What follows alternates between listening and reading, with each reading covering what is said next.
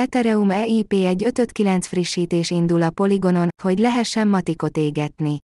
A matik kínálata a Polygon csapat becslései szerint valószínűleg deflációs lesz, amint a díjégetés megkezdődik.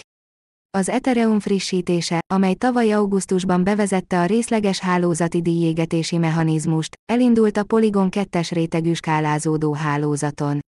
Az Ethereum EIP 1559-es frissítése a tavaly nyári London Hardforkkal együtt indult el, és a gázár kiszámíthatósága, és a hálózati díjégetés szempontjából sikeresnek bizonyult. A frissítés most a Polygon nevű, kettes rétegű skálázódó hálózaton indult el, a díj láthatóságának javítása érdekében. Körülbelül egy órája élesedett a 23 millió 850 ezres blokkban. A Polygon csapata január 17-én jelentette be a frissítés időpontját, miután sikeresen bevetették a Mumbai teszt hálózaton. Az EIP egy 559 frissítés ugyanezt a díjégetési mechanizmust vezeti be a Polygonban, ami a Matic tokenek megsemmisítését eredményezi. Emellett megszünteti a hálózati díjak kiszámítására szolgáló első áras aukciós módszert, ami jobb költségbecslést eredményez, de nem csökkenti a gázárakat. Az égetés két lépcsős folyamat, amely a Polygon hálózaton kezdődik, és az Ethereum hálózaton fejeződik be.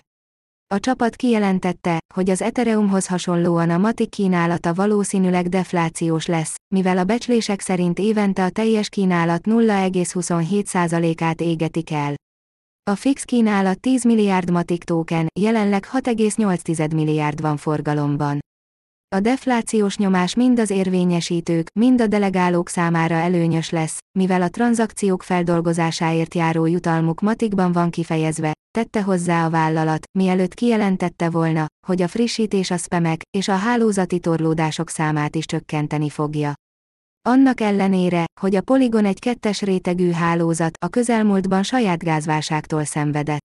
E hónap elején a Dan Analytics szerint a Polygon gázdíjai az egekbe szöktek, ami azt eredményezte, hogy egyes validátorok nem tudtak blokkokat beküldeni.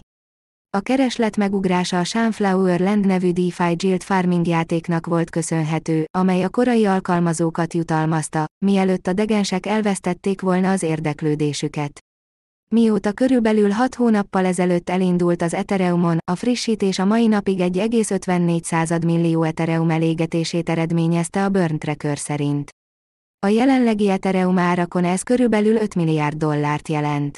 A tracker azt is megjósolja, hogy az Ethereum kibocsátása évente mínusz 2,5%-kal deflálódik, amint megtörténik az összeolvadás, és a Proof of Stake lesz a hálózat elsődleges konszenzus mechanizmusa. A matik ára a CoinGecko szerint 9%-ot esett a nap folyamán, és a cikk írásakor 2,22 dollárra esett.